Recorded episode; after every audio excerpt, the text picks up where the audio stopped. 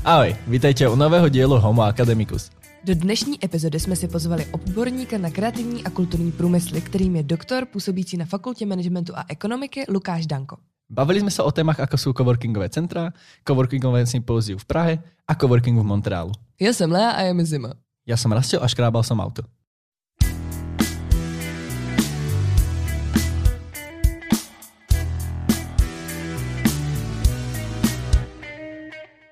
Dobrý deň, pane Danko. Vítajte u nás v podcastu.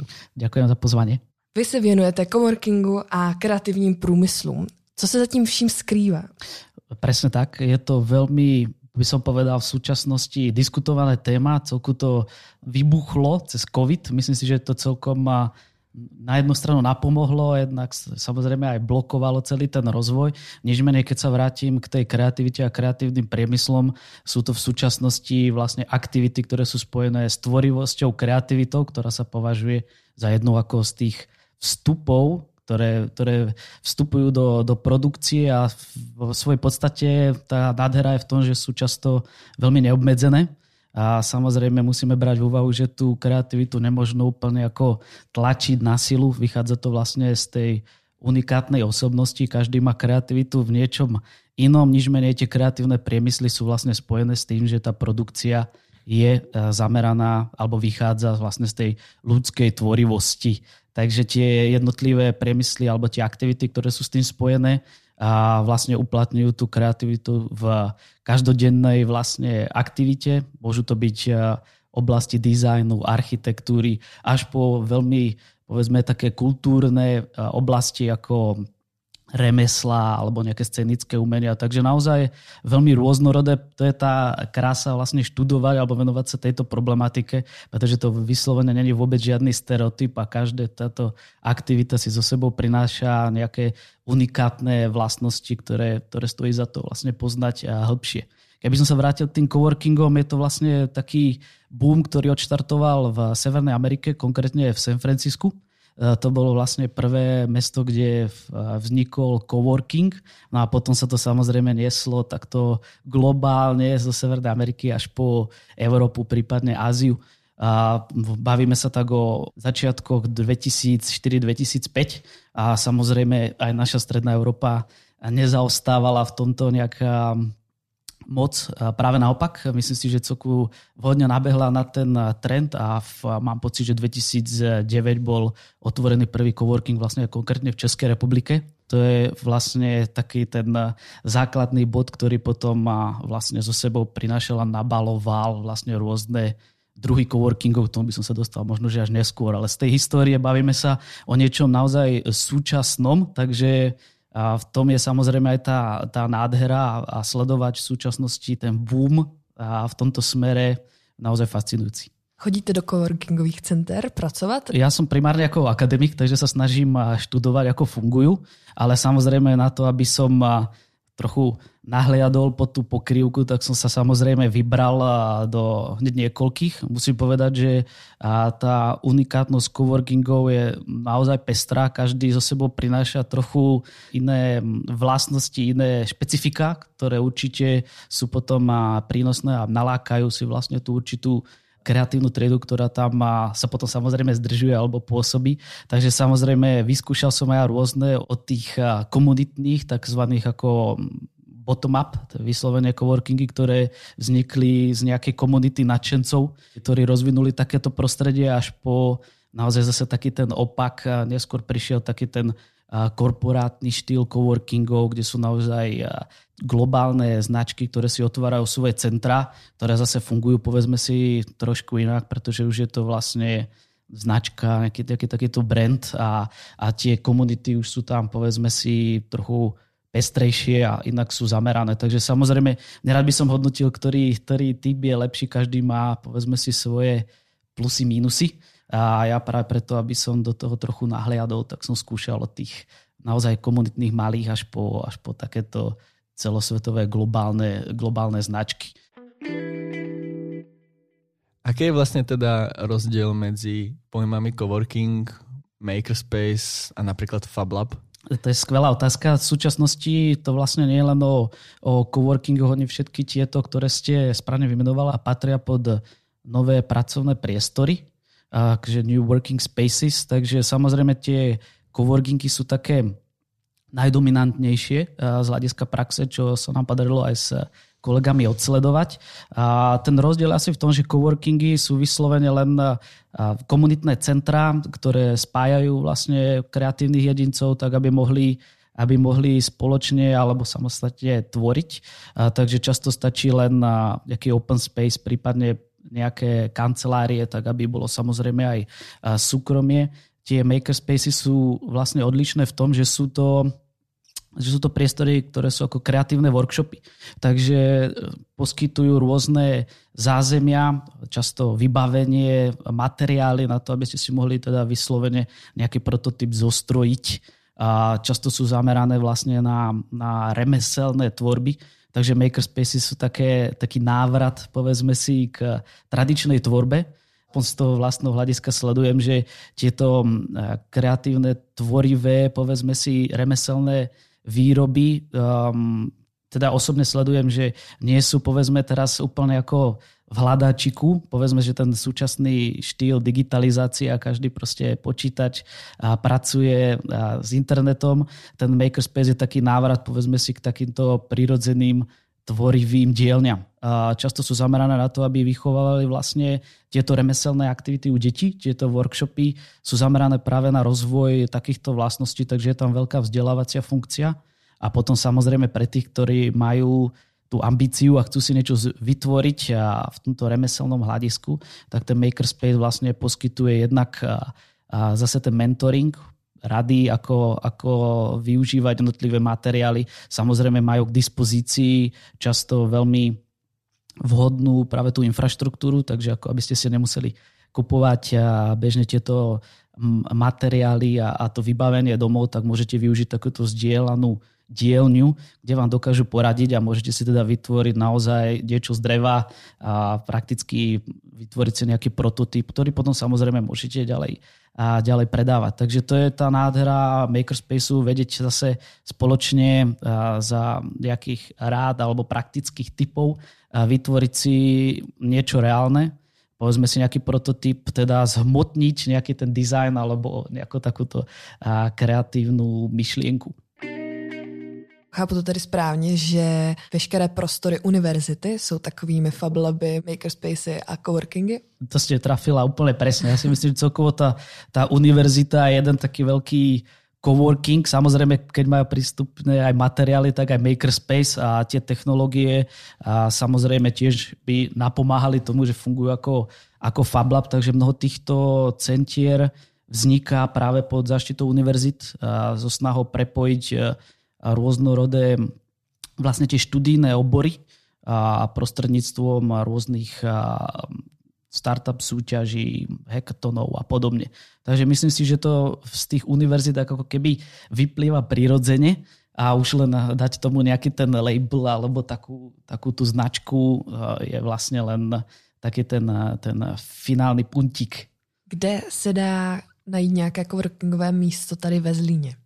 Myslím, že Zlín je celkom také špecifikum, radi to diskutujeme aj s kolegami, pretože je to vlastne kombinácia, kde je, kde je perfektný univerzitný coworking, teda konkrétne musím pochváliť kolegov z APRU, ktorí podľa mňa robia e, skvelú prácu, práve zabezpečujú nie len prostredie, ale práve aj ten mentoring a poskytujú to zázemie, ktoré myslím si, že úplne prioritné alebo prvoradé pre rozvoj vlastne tej podnikateľského myslenia alebo tých uh, zmotnenia tých uh, podnikateľských myšlienok. Je to samozrejme aj priestor, kde v súčasnej prenikol práve aj ten globálny hráč na trhu coworkingov, takže musíme to brať, že aj Zlín je už atraktívny pre tieto povedzme korporátne značky coworkingov. V minulosti to samozrejme boli hlavne metropoly, a v súčasnosti sledujeme, že tieto aktivity sa rozprestierajú aj na perifériu, alebo teda mimo hlavných miest. A samozrejme sú, sú tu ešte priestory, ktoré vznikli zase z takej tej komunitnej snahy vytvoriť si svoj coworkingový priestor, takže je Zlín taký ideálny príklad kombinácie práve rôznych týchto druhov coworkingových priestorov. Každý zase unikátny svojím spôsobom a a samozrejme aj atraktívny pre jednotlivých užívateľov, ktorí práve majú tú unikátnu možnosť vyskúšať si tieto rôznorodé stupne coworkingu. A můžete jmenovat nějaké konkrétní coworking, které tedy ve Zlíně jsou? Teda okrem toho APRu viem, že ešte Impact Hub, ktorý v súčasnosti vlastne otvoril svoju prevádzku a potom to bol, mám pocit, ešte Hub, neviem teraz presne názov, ale vie, že bývalí absolventi práve FMK si otvorili nádherný coworking, ktorý zase myslím si, že je veľmi špecifický tou svojou funkciou a, a poskytuje vlastne zázemie pre pre kreatívcov, ktorí môžu takto vlastne rozvíjať tú svoju profesnú dráhu. Vy ste na začiatku decembra teda spoluorganizovali coworkingové sympozium v Prahe. Aké témata sa tam primárne riešila? Aké sú novinky, ktoré sú s touto oblasťou spojené? Presne tak. No, v súčasnosti sa rieši práve presun tých coworkingových priestorov na, na perifériu. Dokonca e, kolegovia z zahraničia predstavovali e, príklady rurálnych coworkingov, takže naozaj presun týchto spoločných priestorov z tých hektických miest na, na perifériu alebo mimo vlastne populačne, by som povedal, koncentrované priestory. Takže je zaujímavé sledovať, že už je to zaujímavý koncept aj mimo veľké mesta.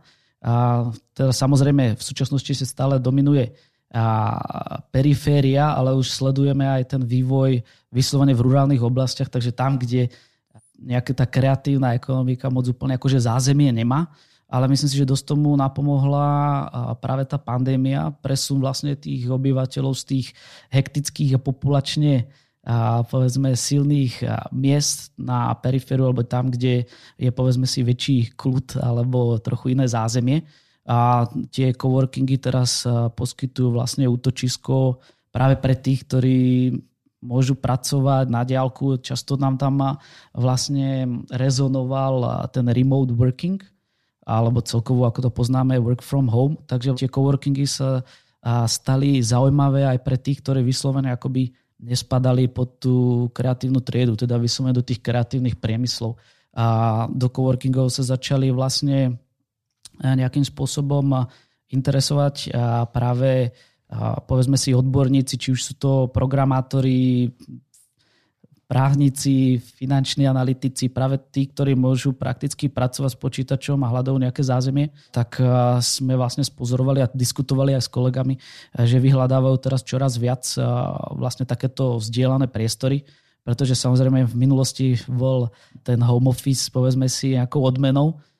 Tým dopadom covidu sa to stalo prakticky takou bežnou normou No a keďže vieme, že my ako ľudia sme povedzme takí sociálni, tak samozrejme tá dlhodobejšia izolácia alebo práca z domu môže viesť k takému tomu vyhoreniu alebo nechutí vôbec práci. Práve preto sme diskutovali, že tie coworkingy môžu byť tým stmelovačom alebo nejaký taký ten medzistupeň medzi vyslovene prácou z tradičného ofisu a zase povedzme si toho stereotypu práce z domov. Vy máte plno zkušeností i ze zahraničí. Kde všude jste studoval a jakých mezinárodních projektů jste aktuálně součástí? Tak asi ten eh, základný, ktorý sa práve venuje tým eh, novým pracovným priestorom. V súčasnosti máme vlastne projekt, eh, ktorý je financovaný alebo spadá pod Horizon a tam prakticky študujeme 4 roky už tú problematiku nových pracovných priestorov, hlavne na periférii, takže sme sa presunuli od tých hlavných miest po, po perifériu a práve tou snahou je popísať najskôr nejaké to priestorové rozloženie naprieč Európou a snažíme sa v súčasnosti identifikovať nejaké, a, nejaké tie priame a nepriame dopady práve takýchto coworkingov, makerspaceov a podobne, ako, ako zainteresujú komunitu alebo celkovo povedzme si nejaké tie oblasti, kde sú, kde sú umiestnené. A potom samozrejme v poslednom rade aj e, nejaké tie politiky alebo tie podporné programy, ktoré sa viažú na, na túto problematiku. Takže to je taký základný projekt, ktorý vlastne udáva tie naše aktivity. V súčasnosti máme samozrejme nadväzný projekt vlastne v Českej republike, ktoré financuje ministerstvo školstva a to je takisto zamerané na, na dopad, vlastne sledovanie dopadu coworkingov na komunity a hlavne ako sa do toho premietol COVID a teda pandémia celkovo. A, takže tieto dva projekty sú také primárne, ktoré vlastne reflektujú túto problematiku coworkingov. Budeme samozrejme ešte pokračovať, vstupujeme do, do finálnej fáze projektu posledný rok a samozrejme by sme radi nadviazali potom a, a nejakou aktivitou, ktorá, ktorá by zase dala dokopy takéto medzinárodné konzorcium, pretože naozaj to zdieľanie praktíka tých skúseností zo zahraničia má ako nevyčísliteľnú hodnotu pre nás. Sledovanie teda rôznorodých tých vedeckých záujmov a rôznych tých oblastí od sociológie až po geografiu.